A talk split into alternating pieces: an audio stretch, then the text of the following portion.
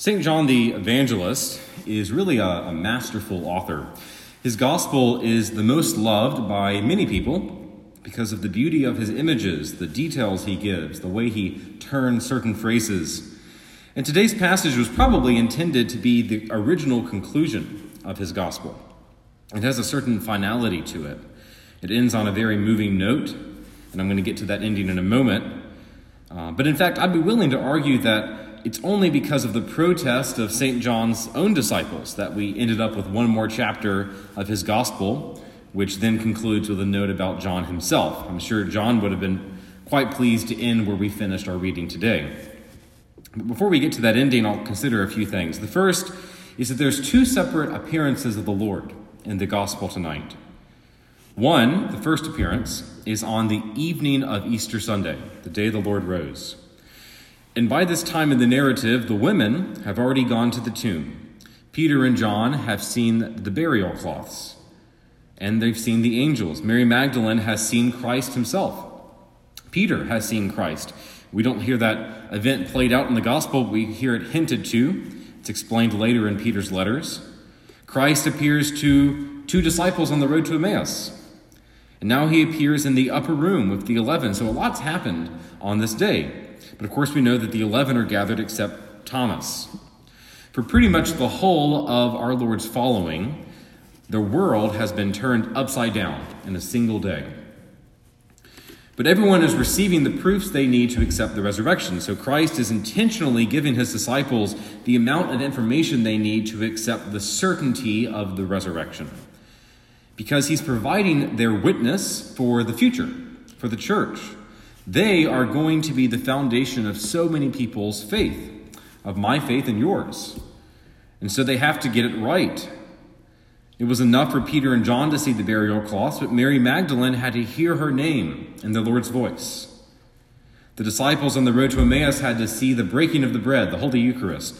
The rest of the apostles had to see Christ in bodily form. They had to see his, his side, they had to see his hands, in another account of the gospel, he eats with them to prove that he's not a ghost. So all of the people receive their proof. All that is except St. Thomas.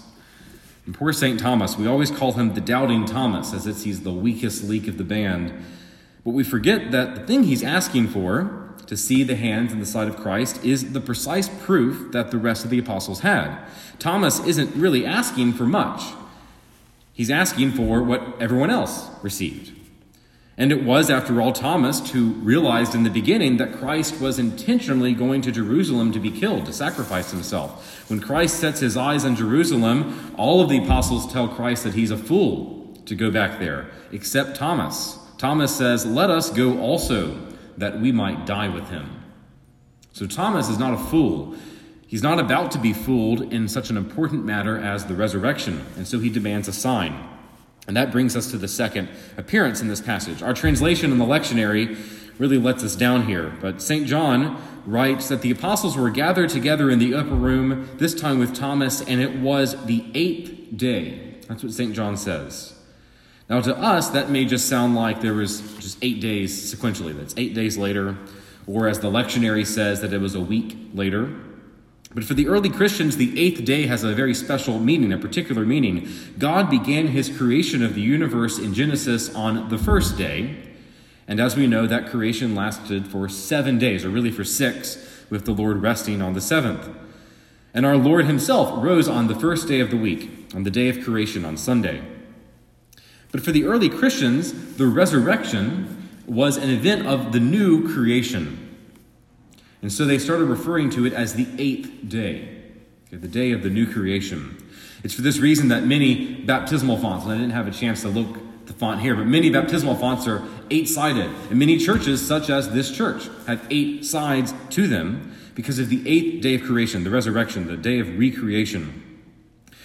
And so John is taking on the language of the early Christians to set the story of Thomas out for a particular purpose especially as he prepares to conclude his gospel. It's sort of like the old children's books where the last page is the moral of the story. Here is where St. Thomas, I mean St. John is going to give us the moral of his gospel.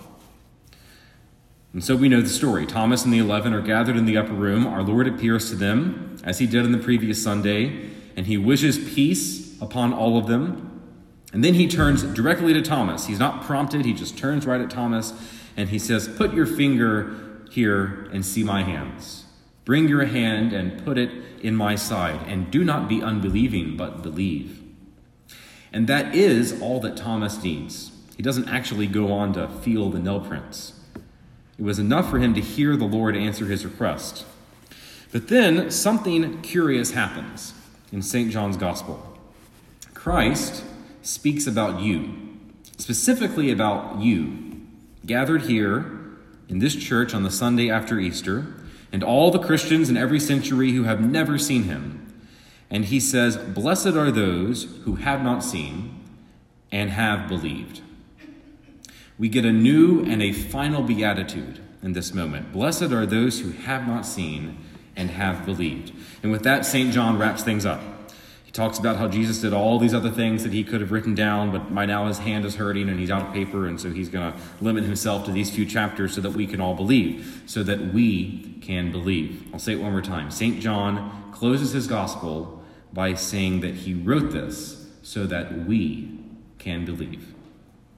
Think about that. Mary Magdalene had her proof. John had his proof. Peter, Thomas, all the apostles, they had their proofs. What is our proof? Why are we here? Our proof is that we're reading today St. John's words a man who lived 2,000 years ago and died without a cent to his name. Our proof is that 300 Sri Lankan Catholics died last Sunday while they were attending Mass. Christ is not asking for an unreasonable or a blind faith. St. Augustine says God does not expect us to submit our faith without reason, but the limits of our reason make faith a necessity.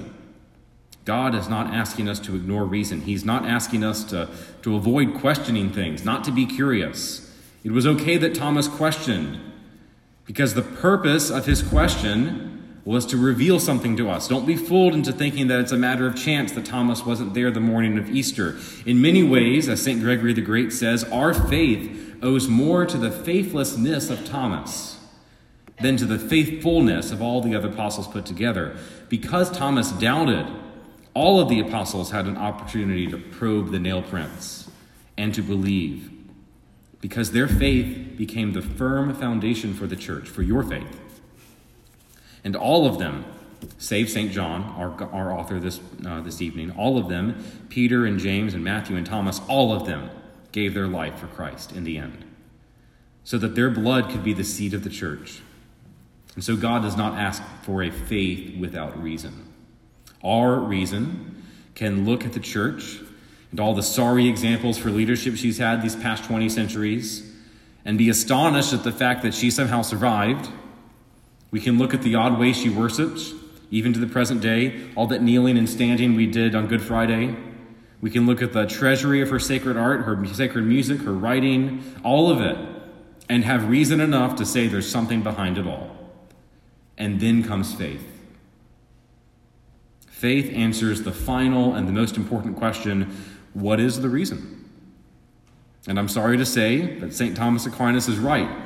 To the one who has faith, no explanation is necessary. To the one without faith, no explanation is possible. Or in one of his hymns, St. Thomas writes Faith, our outward sense befriending, makes the inward vision clear. Faith is a gift. It's a virtue. It's poured into us at the moment of our baptism. It's a gift which enables us to stand in that upper room today, to see this church that we inhabit this evening as the upper room.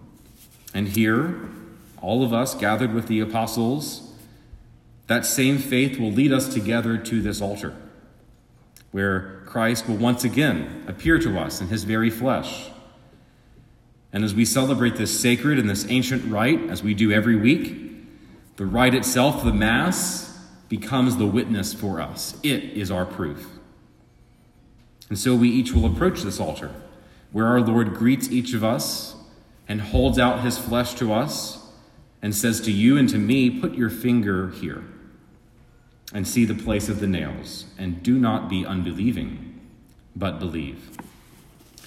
Alleluia. Christ is risen.